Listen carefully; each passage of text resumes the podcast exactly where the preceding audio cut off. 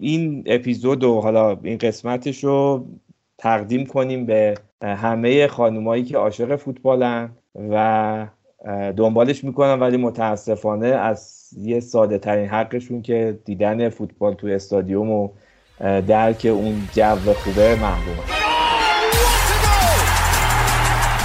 سلام، فوتبال تراپی یه پادکست هفتگیه که درباره لذت زندگی با فوتبال هست و شما هر هفته به گپ و گفتای من و وحید پوش میدید، ایجنت فوتبالی که سالهاست در لندن زندگی میکنه و کلی روایت شنیده نشده از نمای نزدیک لیگ برتر فوتبال انگلیس براتون بود.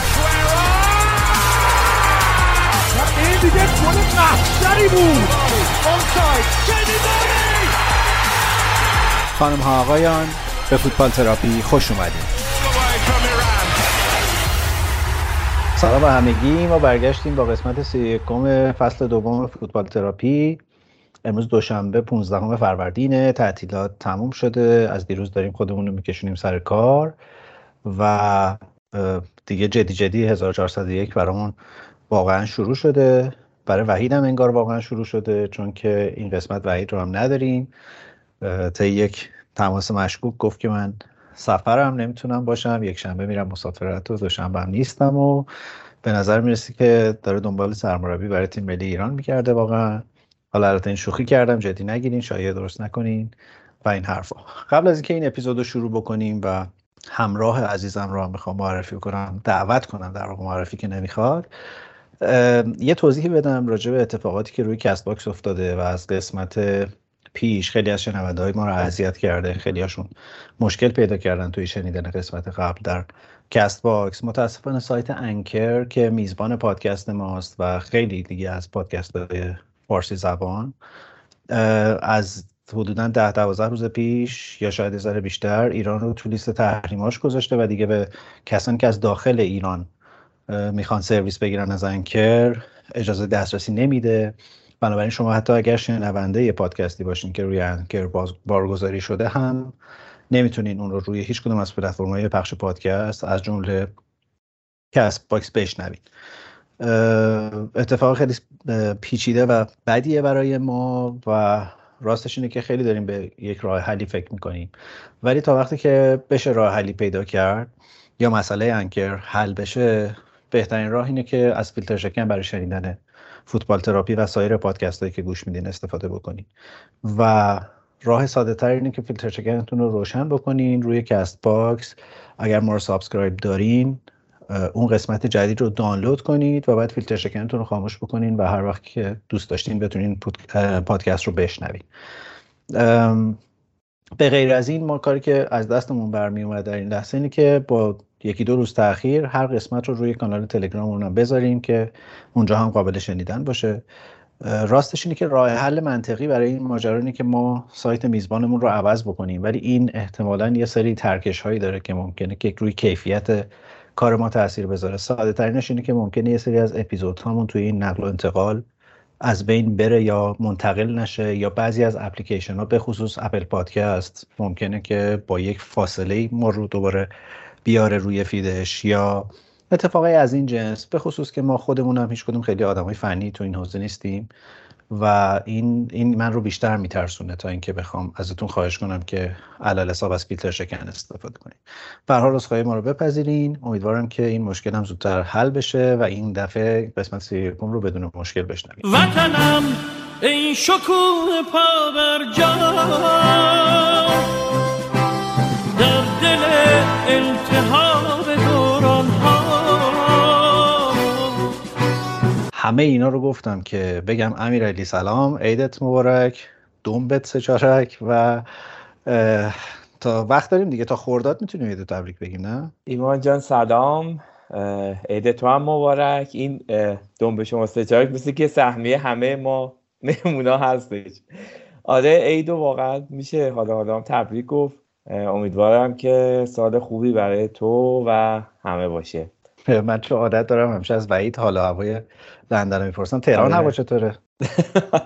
آره تهران خوبه، یهو خیلی عجیب غریب گرم شد، حالا ببینیم در ادامه چی برامون داره بهار؟ شما تهرانی همش قور میزنین، گرم باشه میگین گرمه، هفته اول عید مسافرت نمیریم میگین سرده، نمیفهمم بالاخره. خیلی هم خوب. حالا شوخی کردم گفتم وحید رفته دنبال مربی برای تیم ملی، نمیگه به من اینجور وقتا کجا میره، ولی به هر حال یه چیزی از جنس بیزنس و کار و فوتبال و ایناست. حالا قسمت بعدی ان شاءالله سالم بره برگرده ازش میپرسیم حتما.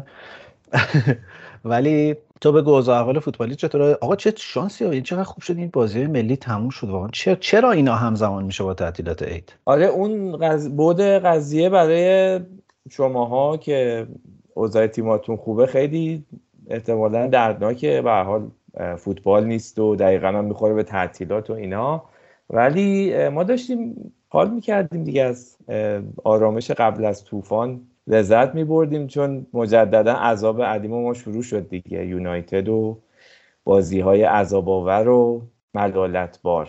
خیلی بابا خیلی شما که اصلا ناراحتم. از تعطیلات ملی نهایت استفاده کردین، تیم تاکتیک‌های جدید رو مرور کرد، با تاکتیک جدید رفتین جلو لستر و یه امتیاز تو اولترافورد گرفتین دیگه. آره دیگه، مگه که اینجوری به قضیه نگاه کنین. یعنی حالا اون روزم با هم صحبت کردیم، مثلا خیلی باورم نمیشه، یعنی همچین تیمی رو نمیشناسم، یه جورایی دیگه خیلی بیگانه شده برای من و طرفدار یونایتد، فکر کنم اونایی که حالا چند سالی بیشتر طرفدارش هستن اصلا نمیدونم، قابل تحمل نیست. من یه جای دیگه واقعا گذاشتم کنار، ندیدم بازی رو، چون اصلا یعنی قبل از گل خوردن و ایناها اصلا دیگه گذاشتم کنار، چون واقعا خسته کننده شده بود دیدن بازی. یونایتد راگنیک تو رو یاد پرسپولیس علی دایی نمیندازه؟ آره یه جوری الان میگی آره، آدم به اون به چیزهای مختلفی میشه شباهتش. یکی این که خب خیلی باز ترکیب جذابی به نظر می اومد، اومدن این علی دایی و مربی شدنش حالا تو پرسپولیس که آقا همچین اسطوره‌ای اومده و باشگاه رو دست گرفته و این داستانا، و دقیقاً هم حالا راگنیکو خیلی بهش امید داشتیم که خیلی تئوریسینه و مربی در حقیقت مثل معلم، خیلی معلم مربیای خوبه الان آلمانی بوده، ولی خب متاسفانه چیزی که می‌بینیم خیلی برعکس. از این جهت مقایسه کردم که خیلی بازی‌های آرام کم موقعیت صفر صفر یک یک یا بردای مثلا خفیف اینجوری، زمان الدایی هم اینطوری بود. حالا اونجا یکم تاکتیک مستقیم تر بود، مینداختن بخوره به مهاجم بره تو بود. والا یه سوال فنی هم دارم ایمان، اون خیلی چیز داره، فکر کنم باز سر راست دیگه تکلیفت معلوم بود. اینجا هیچ چیزی، هر دفعه یه سورپرایز داری و هر دفعه هم سورپرایز بی‌نتیجه، تش می‌بینی که هیچی به هیچی، یعنی تیم بدون مهاجم نوک میاد، بعد مثلا برونو اون جلو، بعد نمیدونم خیلی خیلی میگم جدا از نتایج که اصلا خیلی وقته که دیگه دست شستیم ازش، اون بازی کردن است. یعنی بازی هم جذاب نیست، قشنگ کسالتباره. من قشنگ از این که حالا بازی تیم محبوب دارم میبینم، ولی خب آخه پچی مثلا گفتم دیگه تا کجا مثلا میشه دنبال که و این وضع رو تحمل کرد. خیلی خیلی خواب‌آور، پر از اشتباه، اصلا نمیدونم خیلی برام سنگینه درکش. به عنوان کسی که این مسیر رو پیموده میگم که میشه تحمل کرد تا تا بی انتها. امیدوارم دیگه باید بسازیم و بسازیم، ولی و همین شایعاتی که هست حالا نام خیلی اعصاب آدمو بیشتر خورد میکنه، فکر کنم ناخودآگاه هم هست. یعنی وقتی که تیم نتیجه نمیگیره، خوب بازی نمیکنه، کلی هم شایعه و حاشیه پیش میاد، نمیدونم یه دسته بازیکن‌ها میگن اصلا کلا گوش نمیدن که این چی میگه، نمیدونم یه دسته حمایتش میکنن، این چیزا پیش میاد دیگه و اینا بیشتر غمو بزرگتر میکنه. خلاصه یه سوال فنی دارم، اونم این که رونالدو کجاست؟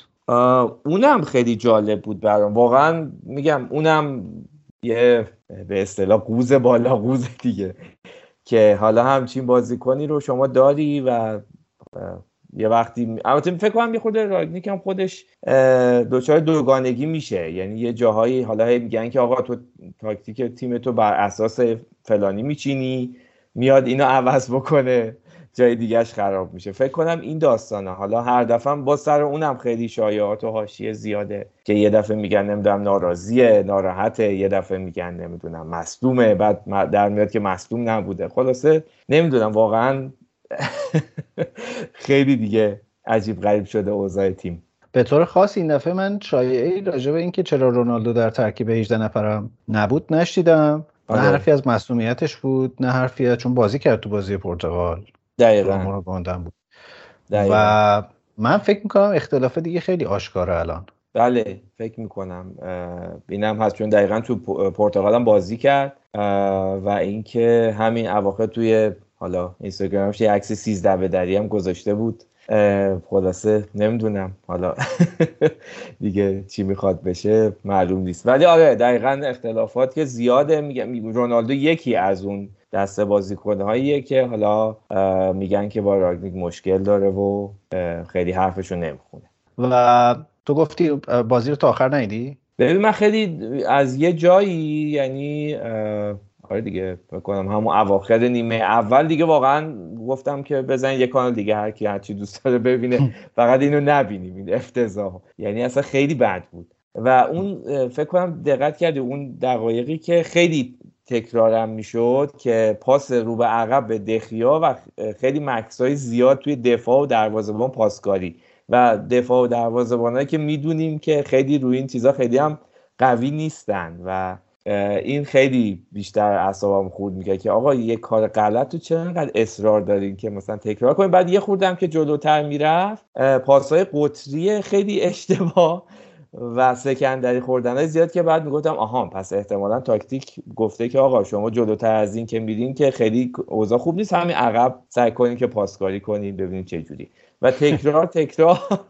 خلاصه دیدم که نه دیگه واقعا یه جایی واقعا دیگه جوش آوردم گذاشتم کنار. بعد یواشکی عین اینایی که خیلی دوست دارن مثلا زخم میشه، مثلا میبینی دستت زخم میشه یه جایی هی دوست داری بکنی و درد میگیره و دوست داری بکنی، هی نتیجه رو چک میکردم بعد دیدم خب آها اینجوری هم شده گلم خوردیم و بعد از اون بعد اتفاقای دیگه. ولی آره من... تا... کامل ندیدم بازی رو. من از این جهت پرسیدم که همون صحنه گل دومو دیدی یا نه؟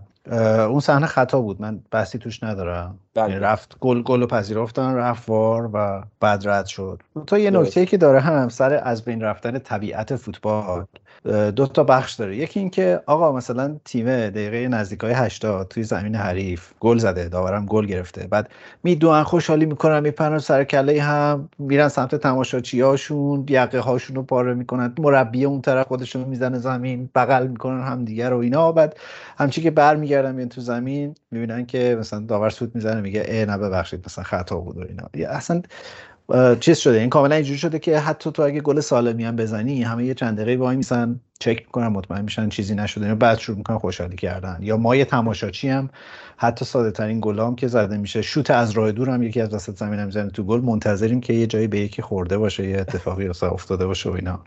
مثلا حتی حتی گل نه اون گل چیز بود، آره گل نیوکاسل بود که می‌خواستن هند بگیرن. آره هیچ اون حالا برسیم سراغش حرف می‌زنیم. یه یه داستان اینه، یه داستان دیگه هم اینه که خیلی از اینا واقعا در جریان روتین بازی از طرف داور خطا حساب نمیشه، وقتی میره توی مانیتور از یه زاویه دیگه ای می‌بینتش خطا می‌گیرتش. یعنی واقعا اگر نه اتکینسون بود کی بود داور این بازی یادم نیست، اگر همون جایی که وایساده بود همون زاویه دید داور رو دوباره تکرار میکردن بازم اونو خطا نمیگرفت، ولی از پشت از, از زاویه دوربین کناری مشخصه که داره میزنه ایناچو داره میزنه زیر پایه، یعنی به طور اتفاقی پاش میخوره به پایه واران و میندازتش زمین.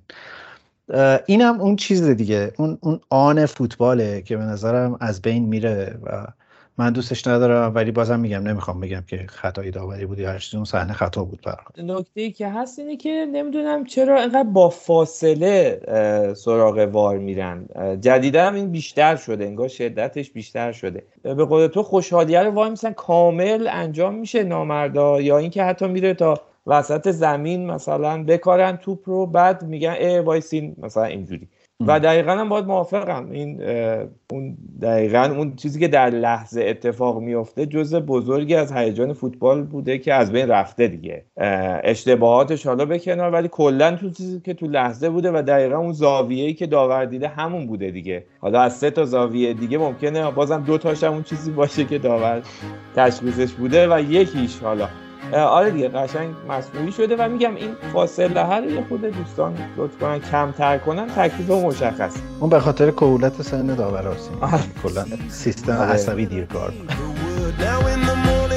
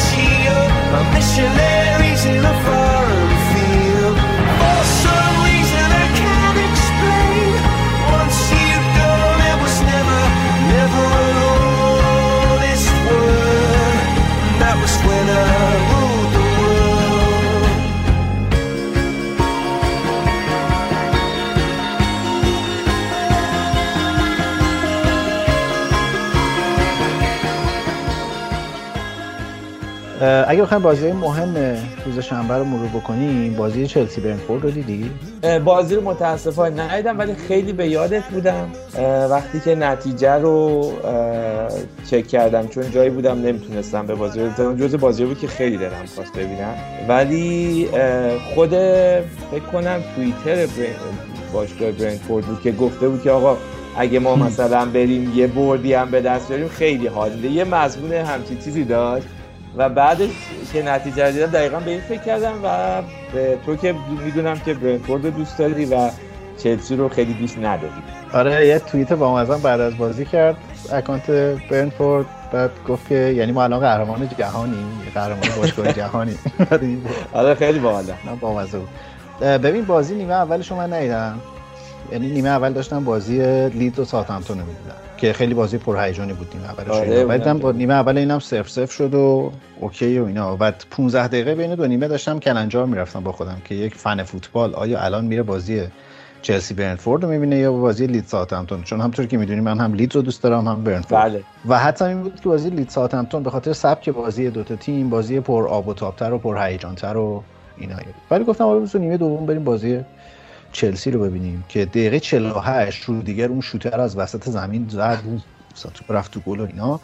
گفتم بعدم داشتم همش فکر می‌کردم که بفرما باز دوباره ابر و باد و مه و خورشید و رو دیگه رو مثلا اینا دست به دست هم دادن که تو بازی که چلسی خیلی هم خوب نیست بازی در بیاد و ببره. خوشحالی توماس لوهل هم تقریبا گویای همچین چیزی بود که آقا ای بابا. ولی بعد یهو طوفان برنتفورد شروع شد. تا بعد این گل هم داشتم فکر می‌کردم که خب تکلیف بازی معلوم شد دیگه، بازی هم توی استنفورد بریجه و دیگه حل دیگه، چلسی برد و من برگردم بازی لیدز رو ببینم. در همین حین طوفان برنتفورد شروع شد، یعنی دقیقه پنجاه پنجاه و چهار شصت سه تا گل زدن به چلسی و فکر می‌کنم که بعد از گل دوم برنتفورد بود که نه بعد از گل سوم برنتفورد بود که دو تا تعویض کرد توماس لوهل که فکر می‌کنم من من تا حالا ندیده بودم اینطوری واکنش اشتباهی بده. کوواچیچ و لوکاکو رو آورد جای کانته و ورنر. ببین با چند بار با وحید هم حرف زدیم، به نظر میرسه اون جلو ترکیب ورنر و هاورتز ترکیب کاراتریه، به خاطر اینکه ورنر خیلی دونده است، هاورتز خیلی جاگیری‌های خوبی داره و اینا موقعیتایی که ایجاد میکنن خیلی بهتره، ولی وقتی ورنر رو با لوکاکو عوض میکنی کلا از کار میفته، هاورتز هم از کار میفته و این کارو کرد و کانتم که رفت بیرون کلا ریتم خط هافبک چلسی به هم خورد و اونا گل چهارم هم خوردن و من خیلی خیلی برام هیجان انگیز بود، چون نه به این جهت که حالا خیلی از چلسی خوشم نمیاد، اینم میگم چون همه میدونن، ولی از این جهت که باز برگردیم به طبیعت فوتبال، خیلی این اتفاقا نادر و کم شده و یه تیمی مثل برنتفورد وقتی میاد این کار میکنه خیلی برام خوشاینده. از بر ارادت من بر توماس فرانک هم خیلی افزود بود و انگار که رو ریتم خوبی افتادن به نسبت بعد از یه چند هفته‌ای که خیلی اوضاعشون داشت خراب میشد، حتی به منطقه سقوط نزدیک شده بودن، فکر کنم ریتمشون بهتر شده، یعنی حالا روند کاریش بهتر شده دیگه. آقای اریکسن هم که خدا رو شکر خیلی روی دوره دیگه. آره اریکسن هم گل زد، گل خوبی هم زد، اون اون ضد حمله خیلی خوب بود و من باز تاکید میکنم این امبومو تو خط حمله برنتفورد خیلی بازیکن خوبیه، خیلی آره. بازیکن خوبیه، نمیدونم این چی تزریق چی میخوره صبونه و اینا، ولی واقعا خیلی اصلا مثل چی میدوه. تو این بازی هم تموم شد تعویضش کرد، یعنی دیگه دیوان رو نمیتونست بره که عوضش کرد. ببین قبل این بازی یک دو سه چهار پنج شش هفت هشت تا بازی از نه تا بازیش رو برنتفورد باخته بود، یه دونه هم مساوی کرد با کریستال پالاس، بعد نوریچ و برنلی رو بردن، بعد به لستر باختن و حالا چلسی رو بردن، یه کمی فاصله گرفتن از اون سقوطی که داشتن آره منطقه خطر کرد. آره برعکس آقای اورتون. حالا آخ آخ گفتی اورتون راجع اونم راستی حتما یادم باشه حرف بزن. تو بازی‌های دیگه ماه اصل آقای جرارد و استون ویلا به نظر میاد که تموم شده، استون ویلا سوم باخت، پیاپیش هم داد دو یک به وولز باخت، اون لیز و ساوثهامپتون که عرض کردم خدمتتون یک یک شد. بله و جسی مارش هم به نسبت داره دو سه هفته‌ایه که نتیجه خوب میگیره. سیتی برخلاف عادت همیشگی فقط دو هیچ برنلی رو برد آره در حال زیر پنج تا معمولا نمیزدن، ولی یه رکورد با مزه داشت این بازی، تعداد پاسایی که الیسون داده بود. الیسون که در آزمون لیورپوله، اون یکی ادرسون داده بود. ادرسون آره. برایتون نوریچ که من اصلا نمیدونستم وجود داره این بازی صفر صفر شد و لیورپول هم دویچ واتفورد رو برد، تقریبا هم راحت برد، یعنی واقعا خیلی چیز نشد. مسئله اینه که الان اون طرف صلاح به نظر میسه خیلی رو فرم نیست، تو این بازی هم تعویضش کرد، با مانه هم تعویضش کرد. اوه خیلی حرکت معناداری بود داره و فکر کنم روحی هم باشه صلاح. نه ببین صلاح از بعد از جام ملت‌های آفریقا به نظر میرسه دیگه واقعا مثل اولش نشد و الان خیلی بحث تمدید قراردادش هم جدیه توی لیورپول و خیلی پیچیده داره میشه به نظر میرسه و افت کرده کاملا. خیلی هم واقعا دونده و خیلی دست و پا داره میزنه که بتونه برگرده با اون فرمه. مسئله اینه که از اون طرف دیاگو ژوتا کاملا رو فرمه و حتی تو تیم ملیاشون هم که با هم دیگه مقایسه بکنی، ژوتا گلای در واقع جلوی مقدونیه رو زد و صلاح از اون طرف اون پنالتی رو با اون وضع فاجعه بار خراب کرد توی بازی با سنگال و خیلی عجیب شده اون جلو و من برام واقعا به نظرم تابستون لیورپول تابستون خاصی خواهد بود. مشتاقم ببینم که چه اتفاقی میفته. بخوام بریم به روز یک شنبه، اورتون دوباره باخت و جلوی وست هم این دفعه باخت. آره رکورد و... فکر کنم باختای خارج از خونه پیاپی رو داد فکر کنم اگه اشتباه نکنم. ببین الان روالش اینجوریه که دو تا بازی میبازن یه دونه میبرن و آره, آره باختای خارج از خونه شون رکوردش چیز شد. آره. ولی آه... خیلی خطرناک شده براشون. بازیای سختی هم دارن، یعنی اورتون با یونایتد باید بازی کنه، با لیورپول باید بازی کنه، با چلسی باید بازی کنه و با آرسنال هم باید بازی کنه. خیلی سخته. آره و این در شرایطیه که الان سه امتیاز از واتفورد بالاتر داره، البته ام. که دو بازی کمتر از واتفورد کرده، ولی با, با برنلی هم چهار امتیاز فاصله داره که برنلی تیم نوزدهم جدول. به نظر میرسه که ما با نوریچ باید خداحافظی کنیم. از بین بله. برنلی، واتفورد و اورتون هم به نظر یکیشون حتما خواهد افتاد. بازی چیز رو دیدی؟ بازی اورتون هم دیدی؟ نه من هایلایتاش دیدم و اون گل کرسولو. آ گله که خیلی قشنگ بود. جزء بازیایی بود که دیدم و چیز بود. خیلی یه جاهایش خیلی هیجان انگیز شد. اورتون که گل مساوی رو زد به طرز عجیبی فشار آورد. خیلی عجیب غریب، یعنی در حدی شده بود که من گفتم حتما گل دوم میزنه. و یه اشتباه بد باعث شد یه سوتی که اون وسط دادم پاسه که نرسید قشنگ ضد حمله شد و گلر خوردن. خیلی جذاب شده بود بازی تو اون لحظاتش و بعدش دیگه زورش نرسید که جبران کنه. حسابی هم وقت داشتادی نشد. آب یخی بود برخیکره. دقیقا دقیقا. ببین خیلی جالبه این. الان واقعا تو انگلیس اینطوریه که یک پاس اشتباه در هنگام بازیسازی از عقب توی زمین تقریبا مساویه با گله و واقعا فرق نمیکنه که تیم جلوت مثلا واتفورد باشه یا وست هم باشه یا مثلا چه میدونم سیتی باشه. آره. و ممکنه مثلا کیفیت گله، اوه چه گلایی زد سیتی و آن دی بروینه چه گلی زد الان یادم افتاد. بله. و ممکنه کیفیت فرق بکنه یا تاکتیک در واقع رسیدن به دروازه، ولی خیلی کاملا موقعیت صد درصد گل میشه تو اون موقعیتی که تو پیرو خراب. دقیقاً. آره خیلی جالب بود، یعنی قشنگ از حمله کامل و فشار زیاد برگشت بازی دیگه، اصلا کلا برگشت و دیگه هم نتونستن که کامبک بزنن، اصلا همه چی رو خراب کرد واسهشون. بازی آخر یک شنبه هم بازی تاتنام نیوکاسل بود. من از وقتی با وحید میگردم نمیتونم بگم تاتنهام. آره تاتنام. تاتنام. آره در حالی که ما با تاتنهام کل کل داریم نه با تاتنهام.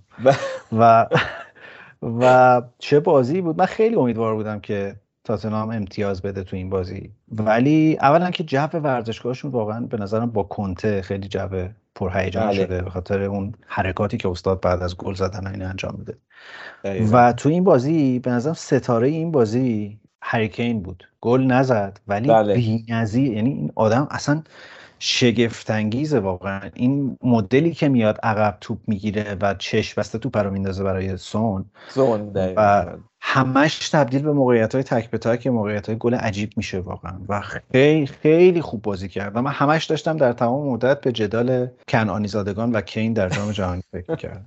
خیلی هم کلی خونده براش. آره دقیقاً در همین راستا حالا میرسیم راجع به فروبندی جام جهانی هم حرف میزنیم، ولی آره. بازی بسیار با کیفیتی از تاتنهام بود. من فکر میکنم این بهترین بازی تاتنهام تو این فصل بود و پاشید کاملا نیوکاسل و این تر... این مثلث جدیدشون که کلوسفسکی هم بهش اضافه شده قشنگ تاکتیک دیگه چیزه، یعنی اون از سمت راست یه سر فرار میکنه که این توپو میندازه اونجا، سوم تک به تک میشه.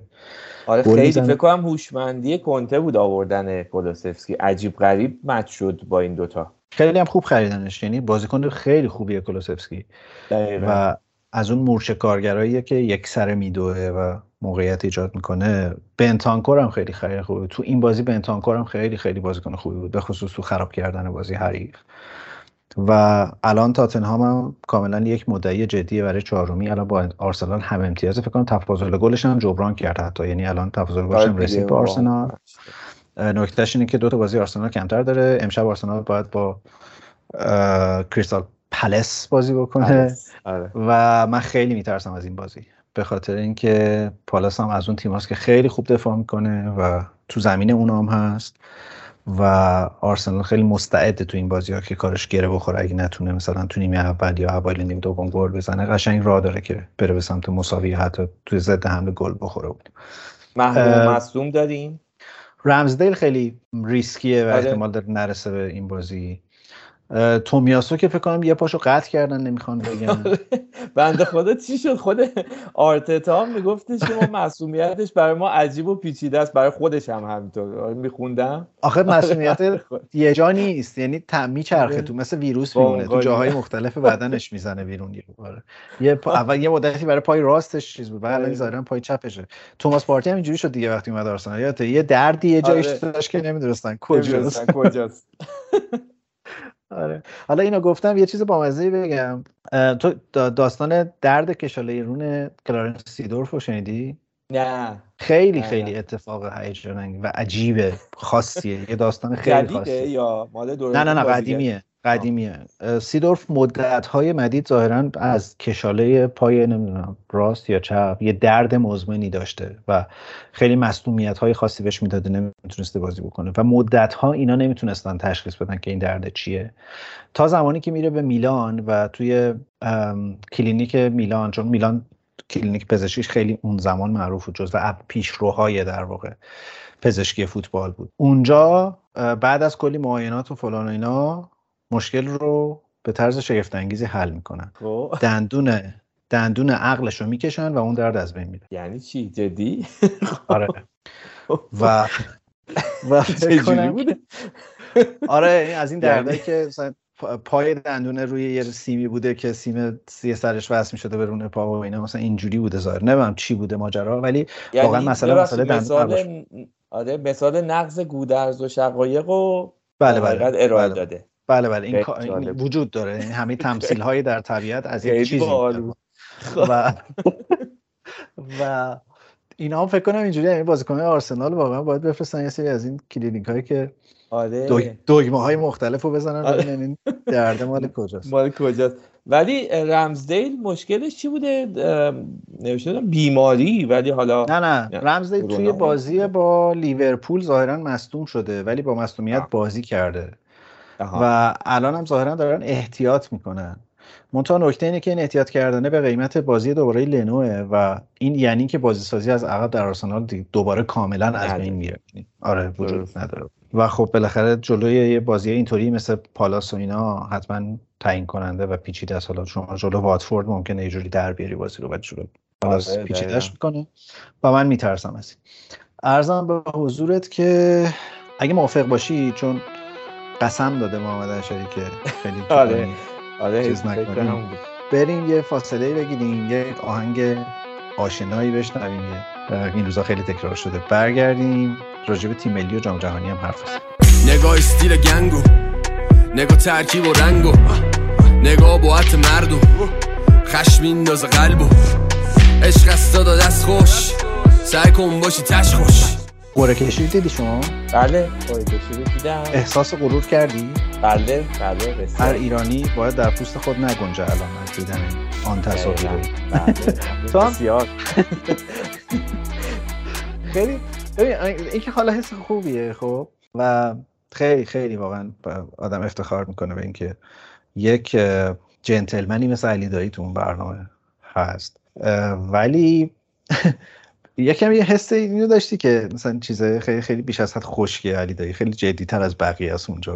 دقیقاً دقیقاً آره، همیشه خب اصولا اینجوریه، فکر کنم تو جای رسمی این مدلی هم شدیدتر میشه. یا مثلا من من همش فکر کنم نکنه کته تنگه یا دگمه‌ش مثلا اینجوری اصلا نمیتون تکون بخوره کارتون وضعیته. و خودش هم خیلی با احتیاط قدم برمی‌داشت، از این پات به اون پات میرفت.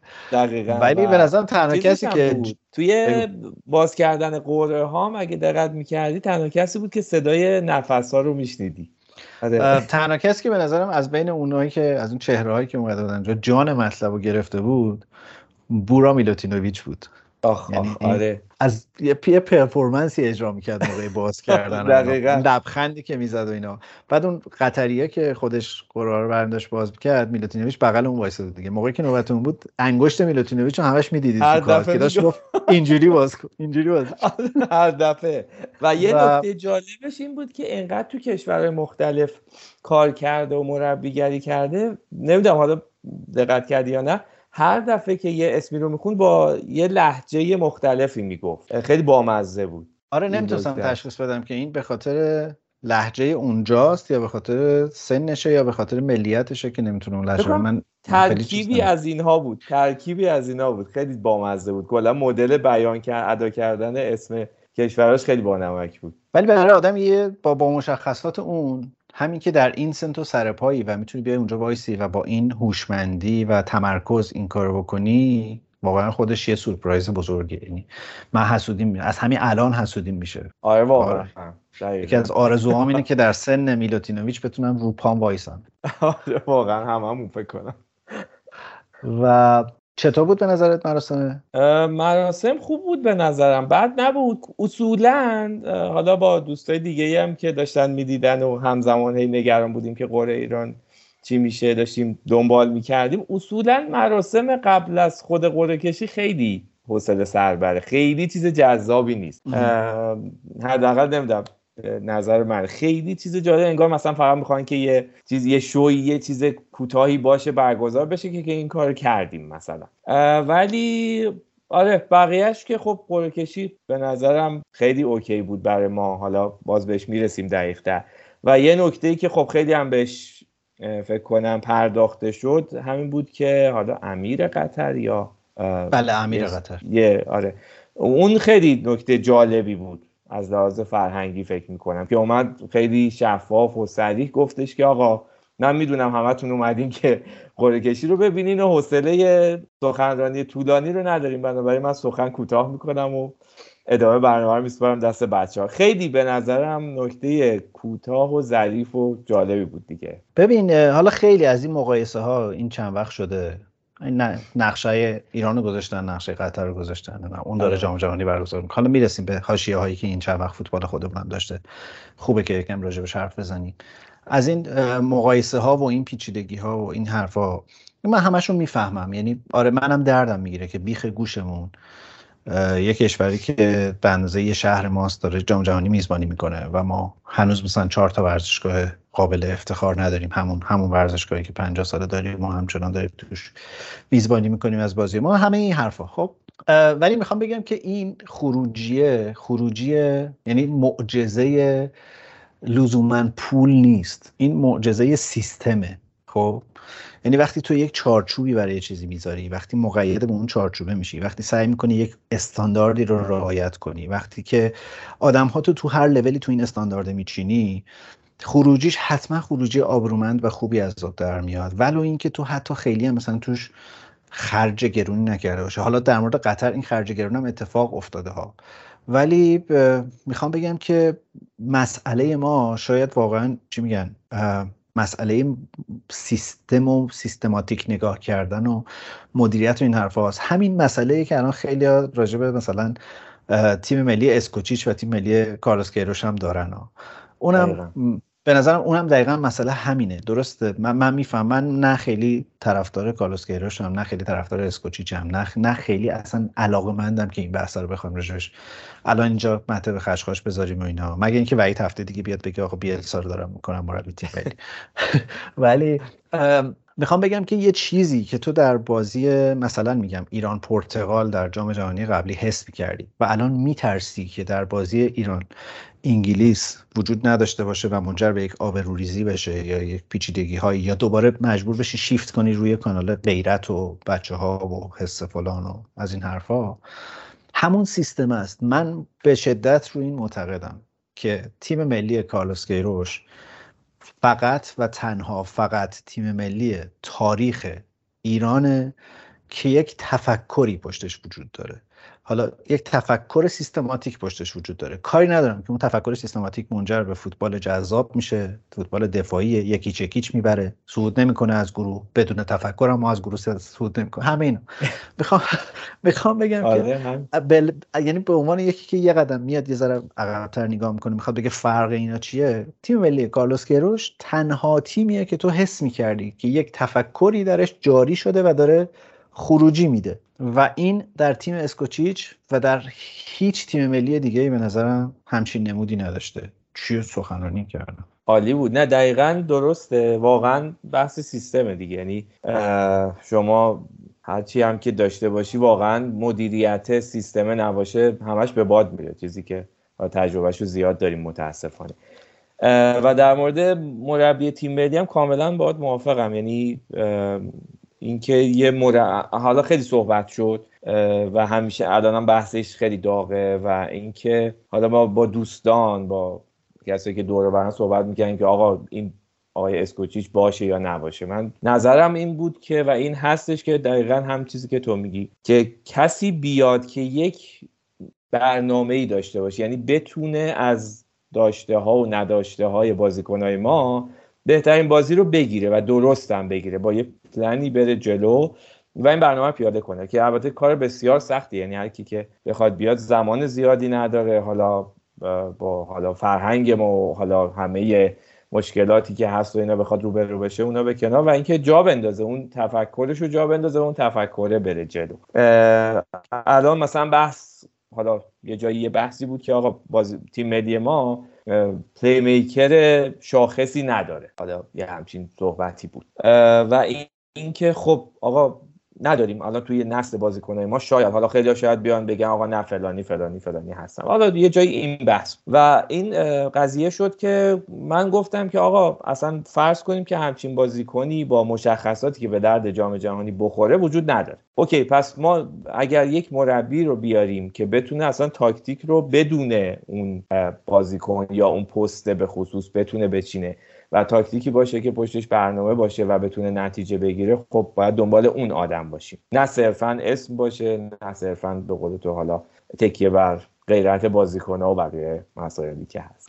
ببین آخه یه بخشی از این تفکر سیستماتیک و جواب دادن سیستم در تبدیل شدن یک سیستم به یک خروجی قابل ملاحظه از دوام میاد و یک دلیل این که ما قبلا همچین تجربه‌ای نداشتیم این بوده که خب مربیای تیم ملیمون خیلی دوامی نداشتن و کارلوس کیروش فکر میکنم یکی از رکورددارای موندگاری تو تیم ملی ماست و اونم نه به خاطر اینکه سیستم مدیریتی ما درست بوده، به خاطر اینکه استاد خورده شیشه لازم برای تاب‌آوری در چنین سیستم هایی با رؤسای فدراسیون و نمیدونم سازمان ورزش و این حرفا رو داشت، یعنی خیلی خوب تونست چی میگن شما تو فارسی بهش چی میگین سوراخ‌های سیستم رو تونست خیلی خوب بشناسه و دست بذاره روش و امتیاز بگیره و, و پیش بره و در آخر هم برکنارش خیلی منطقی نداشت دیگه، یعنی گفتن آقا دیگه اصلا ریختت خوشت خوشمون نمیاد خداحافظ دقیقاً و و کمتر آدمی با این سطح هوشمندی تونسته بیاد. حالا هفته پیش داشتیم با وحید شوخی شوخی میگفتیم ولی مثلا یکی مثل مورینیو که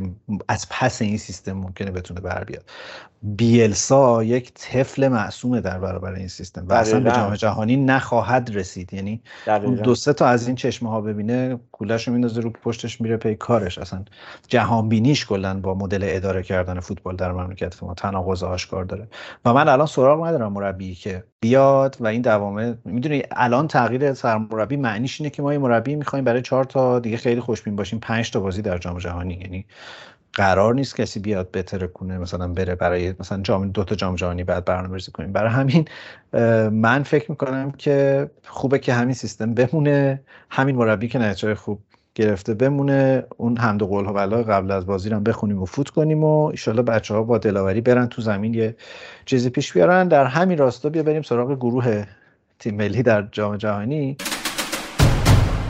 بله. و به هم بگو که تو فکر میکنی این گروهی هست که ما با در واقع غیرت بچه‌ها ازش بیایم بالا یا نه؟ اگه تکیه‌مون فقط خالی خالی به غیرت بچه ها باشه، هیچ گروهی گروهی نیست که ما صعود کنیم، ولی فکر کنم بهترین گروهی بود که میشد برای ما اتفاق بیفته.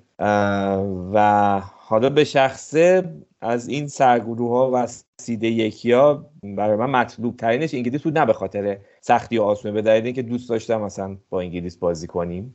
و نکته این که ما غیر از جام جهانی هیچ جای دیگه ای نیست که بتونیم با تیم‌های بزرگ بازی کنیم، لااقل اون تیم تکراری نباشه. و فکر میکنم گروه خوبیه. آمریکا خب بالاخره حالا چیزی که تو مقدماتی نشون داد تیمی بود که یه خورده همچین راحت نیامد بالا. حالا نمیدونم این اوج گرفتن کانادایی بود که یه خورده اثر گذاشت، چون همیشه آمریکا و مکزیک بودن دیگه این وسط که با هم دیگه رقابت داشتن، همیشه هم دو تا می اومدن، یه تیم دیگه هم حالا اون وسطا می اومد، ولی این دفعه کانادا اومد اول شد و آمریکا یه خورده راحت نیامد. نمیدونم حالا چه جوری، دقیقاً که بازیکن خوبم کم ندارن. از بین اون سه تا تیمی که حالا معلومم نیست که چی میخواد بشه قضیهش، بیان بالا، فکر میکنم باز بین تیمای اروپایی تیمایی ان که بتونیم جلوشون حداقل امیدوار باشیم که نتیجه بگیریم و ببینیم که چی پیش میاد دیگه. دقیقاً یعنی شما امیدواری مثلا جلوی ولز نتیجه بگیرین؟ فکر کنم میشه. با... میگم همه چیز بستگی داره که تو این فاصله چی کار میخوام بکنن. این که حالا واقعا نمیدونم چی بگم. یعنی تو امیدواری اصلا... که تو این فاصله کاری بخوان بکنن؟ همون، چون هیچ امیدی ندارم که مثلا یه بازی تدارکاتی درستی باشه، فقط این که یه اردوی بلند مدت طبق سیستم سنتی همیشگیمون که این بازیکن‌ها فقط بیشتر با هم مچ بشن، فقط همین. یعنی چیز دیگه‌ای نمیشه بهش امید داشت. ضمن اینکه حالا از نمیدونم شانس ما این دفعه یه فصلی افتاده که خود اون فکر کنم فاصله تعطیلاتی که بخوام بدن زیاد نیست تا جام جهانی. اون موقع مثلا یه خورده فاصله بود و بچه‌ها می‌رسیدن با هم دیگه تو سالن تمرین کنن و اینجوری، و این دفعه اونم فکر کنم نداریم. حالا بروجردم سرد اون موقع، همون بروجرد دقیقاً یاده که اون موقع یاد می‌رفتن تو سالن تمرین می‌کردن، بعد می‌اومدن تو. ببین منم از از همگروهی با انگلیس که خیلی خوشحالم واقعا، چون فکر میکنم که دیگه هیچ وقت هم فرصتش نمیشد که باشون بازی کنیم. و انگلیس هم من فکر میکنم یکی از مدعیاست، یعنی انگلیسی که دو تا تورنمنت جدی رو نیمه نهایی و فینال تجربه کرده و الان حتما با فرمان قهرمانی داره میاد و خیلی ترکیب جذابیه و خب خیلی از بازیکناشون هایی که ما هر هفته اینجا راجبشون حرف میزنیم و اینا، و میتونیم ماموریت فوتبال تراپی بفرسته آدما رو قطر. الان دیگه چیز داره، الان بهانه داره و اینا. ولی من دوست دارم اون تیم چهارم اسکاتلند باشه، خیلی معنادار میشه ترکیبه، خیلی بامزه و فان میشه ترکیبه. و ولی البته فکر کنم شانس زیادی نداره. حدسم اینه که ولز میاد بالا، زمینه که نمیدونم چشم اندازی هم نداریم. الان بازی اسکاتلند اوکراین رو میخوان چیکار کنن، اوکی برگزار میشه و اینا معلوم نیست، اونم یه داستانی. و تو این راجب اسکاتلندم راجب اسکاتلندم که گفتی، خود انگلیسی‌ها خیلی هیجان زده بودن و فکر کنم اسکاتلندیا باز تو توییتر اون تیم ملیشون فدراسیونشون که گروه ها اعلام کرده بود، بیشتر از قضیه ایران روی اون قضیه بودن که امیدواریم که اسکاتلند بیاد بالا و اون یه جورایی داربی خفنه تیم ملیشون رو ببینن. آره خب خیلی بازی حساسی میشون. آره حالا آره اسکاتلند بیاد بالا باید یوسفو صدا کنیم. آره دقیقا. ولی تو گروه هایی که الان داریم، گروه خب ای که گروه سختیه واقعا، و از اینکه ژاپن نیستیم برای اولین بار داریم خوشحال میشیم. عرضم به حضورت که من خ... تو تو فکر کنی کی شانس قهرمانی داره تو جام جهانی؟ من برزیل امسال رو خیلی بازیکن میگم بازیکن تیم خیلی پرمهره‌ای میبینم و اینکه فکر میکنم جزو شانس‌ها باشه، هرچند که گروهشون گروه آسونی نیست، ولی اونا رو میدم.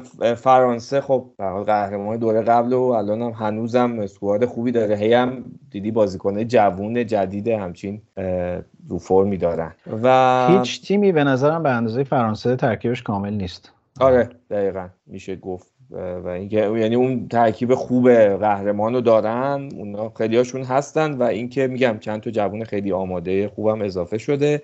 آرژانتین و انگلیس رو راستش طبق اون سنت همیشگیشون خیلی بهشون امیدی ندارم، با احترام به طرفداران. من ولی خیلی این دفعه به آرژانتین امیدوارم. فکر میکنم که آرژانتین امسال اگه بدشانسی نیاره قرعه پیچیده بهش نخوره توی دوره دوره‌ی بعد به تیم‌های مثلا بتونه مثلا حداقل تا نیمه نهایی بتون راحت بیاد بالا.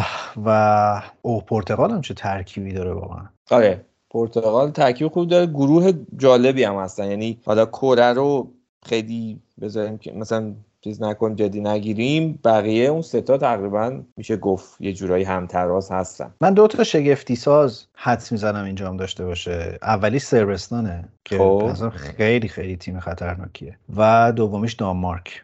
دانمارک دانمارک رو خیلی دنبال نکردم چند وقته، حالا غیر از اخبار اریکسن که بود. من سنگالم ترکیبش رو خوب میبینم. آره به لحاظ مهره‌ای سنگال خوبه، گروه آره. خوبی هم هست دیگه، شانس بالا آره اومدن هم داره.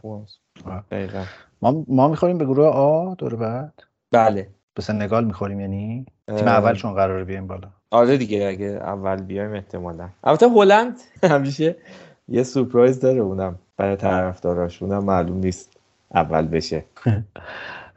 هلند گفتی، فان خال هنوز مربی هلنده؟ آره هست و خبر ناراحت کننده هم همون سرطان آقای فان خال بود دیگه تو این یک دو روزی که گذشت و حالا نمیدونم قرار ادامه بده یا نه، چون تازه اعلام کرده که من همچین مشکلی دارم. حالا احتمالاً خب از قبل بوده ولی هنوز خبری نخوندم مبنی بر اینکه حالا ادامه میده یا اینکه قراره که بره کنار. به این جام جهانی جام جهانی خاصی حالا چه به لحاظ جغرافیا و زمان و همه این حرفا، ولی عملاً آخرین جام جهانی مسی و رونالدو هم هست و انگار که یک نسلی داره دوباره تمام میشه و تحویل داده میشه به جام به نسل دیگه.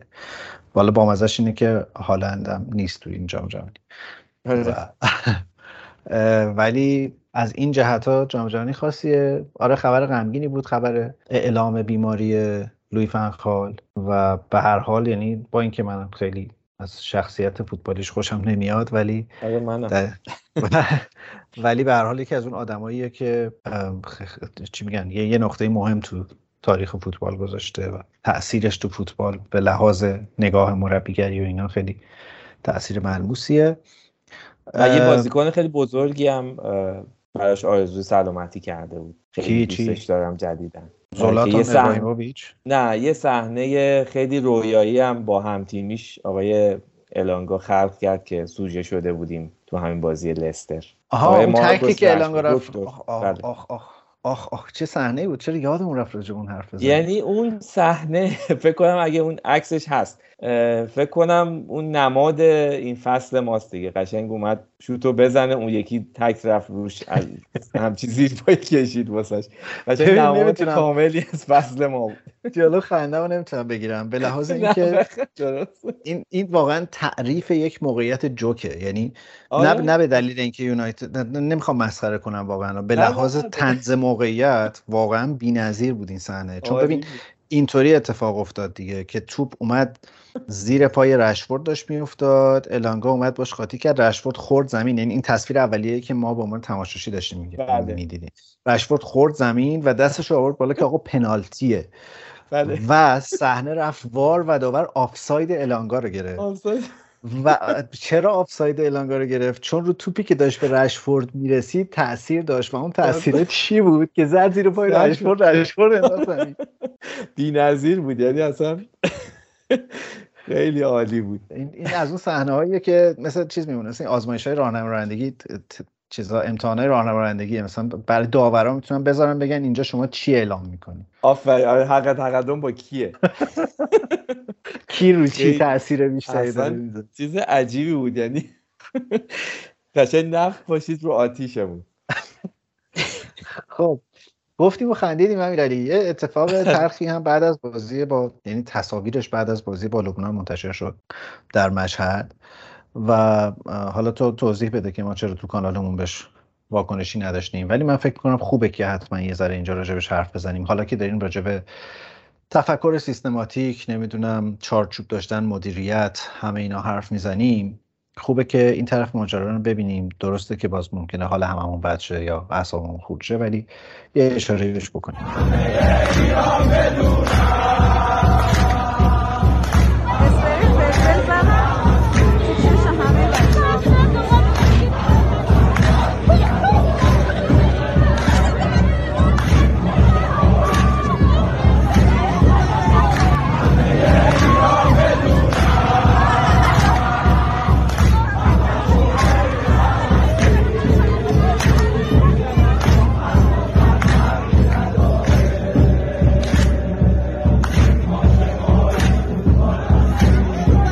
اولا دلیلش رو بگم، چون مسئله‌ای نبود که ازش بشه گذشت، واقعا خیلی خوبه که مطرحش هم کردی. من دلیل اینکه توی کانال نذاشتم به نظر این بود که برای خودم حالا و میدونم برای خیلی همون انقدر قضیه ثقیل و سخت بود که و تلخ بود که فکر میکردم اصلا یه جورایی با اون حال که فوت... حال خوبی که فوتبال تراپی میخواد ببخشه و سعی میکنه کار بکنه به کسایی که میشنون تضاد داشت یا حالا چیزای کانال رو میخونن و ولی گفتم خب آره مثلا باهاتم قبلش مطرح کردم که اگه چیزایی اینو بگیم و فکر کنم دقیقاً هم قضیه است. یعنی توی حالا نمیگم تو دنیای خیلی خوبی داریم زندگی میکنیم، همه جای دنیا مشکلات زیادی هست، ولی یه سری مسائل دیگه واقعاً دردآوره. وقتی که میبینی شاید خیلی حالا کلیشه‌ای باشه، بغل دست توی قطر داره جام جهانی برگزار میشه، انقدر زیرساخت‌ها درسته، انقدر مدیریت‌ها درسته و تو جزء فکر کنم تنها کشورهایی باشی که خانوما مثلا اجازه ورود به استادیوم نداشته باشن و کلی ادا و اطوار و جنگولک بازی در بیاد که حالا ما مثلا بلیت میفروشیم نمیفروشیم و کلی از این بازی‌ها در بیاد و در نهایت هم این اتفاق خیلی بد بیفته و این درد ماجرا موقعی بیشتر میشه که تو میدونی و به لطف حالا فضای مجازی و اینترنت و همه چیزایی که هست تو میدونی خیلی خیلی خانوما دخترایی هستن که فوتبال رو عاشقانه دنبال میکنن، حالا غیر از اونایی که بازی میکنن خیلی هستن که مثل ما خوره فوتبالن، خیلی دوست دارن و کار حرفه‌ای توی این حوزه دارن میکنن. من حالا با یکیشون پریروز بود اتفاقا که حالا یه اشاره‌ای کرده بود به این خبر اومدن بیلسا و یه لطفی هم کرد یه اشاره‌ای به پادکست ما کرده بود و من براش پیغام گذاشتم، گفتم چقدر خوشحالم که مثلا شما فوتبال تراپی رو گوش میدی دنبال میکنی، که به من گفت آره مثلا من دوست دارم پادکستتون رو، اظهار لطف کرد و میدونم مثلا آدمایی مثل ایشون کسایی هستن که خیلی عاشقانه این قضیه رو دنبال میکنن و اون وقت همچین برخوردی باشون میشه. این اپیزود و حالا این قسمتش رو تقدیم کنیم به همه خانومایی که عاشق فوتبالن و دنبالش میکنن ولی متاسفانه از یه ساده ترین حقشون که دیدن فوتبال توی استادیوم و درک اون جو خوبه محرومه. ممنونم ازت. من نمیخوام خیلی پر حرفی کنیم تو این تیکه و راستش میخوام از یه زاویه دیگه ای در راستای همون بحثی که راجع به جام جهانی در قطر و اینا حرف زدیم بهش بپردازم، به دلیل اینکه خب من نه خیلی این بازی‌های سیاسی رو میفهمم، نه خیلی فلسفه میفهمم، نه خیلی آدم عمیقم تو این چیزا و نه خیلی کنجکاوم واقعا به سمتش. ببین من میگم که خیلی از این مسئله ها از تعریف کردن مدل‌های کجدار و مریض پیش میاد. یعنی آقا شما ممکنه به هر دلیلی یک قراری، یک قانونی، یک عرفی، یک یک چی میگن، یه زوری، یه حرف زوری، هر هر چیزی خب گذاشته باشی، یه چارچوبی گذاشته باشی، درست، غلط، افتضاح، فوق‌العاده، هر چیزی خب، ولی پاش وایسا. یعنی اگر حتی پذیرفتی که اشتباهه، خب یا عوضش کن، یا اگه میخوای با این فرمون بری بگو آقا من اصلا اشتباه میکنم، زورم میرسه اشتباه میکنم، میگم انجامش میدم. خب تو نمیتونی یک چارچوبی که مدت هاست سولوشن‌های دیگه براش پیدا شده رو بذاری بعد بخوای با همون مدلی که قبلا مسئله حل میکردی الان حلش کنی، بعد توقع داشته باشی آقا عذاب تکون نخوره، همه چی هم خوب باشه، همه خوشحال باشن و برات عجیب باشه. یه بحث اینه.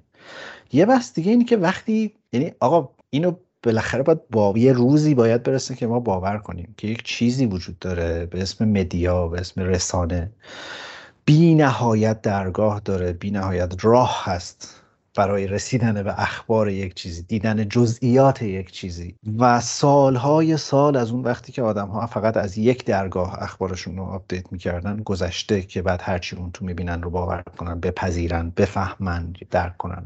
و حالا اگر یک اتفاقی افتاده تلخ به هر دلیلی، ساده ترین راه، منطقی ترین راه، عقلانی ترین راه، تجربه شده ترین راه اینه که بیان بگی آقا معذرت میخوام، ببخشید اینجوری شد، قول میدیم دیگه اینجوری نشه، اشتباه کردیم، فلان کردیم. خب اما این کارو نمی‌کنیم حتی، یعنی به قول تو دوباره هی پیت نفت دستمونه می‌ریزیم رو اون آتیشه با این واکنش‌های خنده‌دار دیگه. من تا میگم حتی مثلا احمقانه یا چیز، با این نقل قولا، این واکنش‌ها، این مدل مثلا مصاحبه و فلان، و دیگه رو دروایسی که نداریم. همون اسطوره‌ای که الان داریم بهش افتخار می‌کنیم در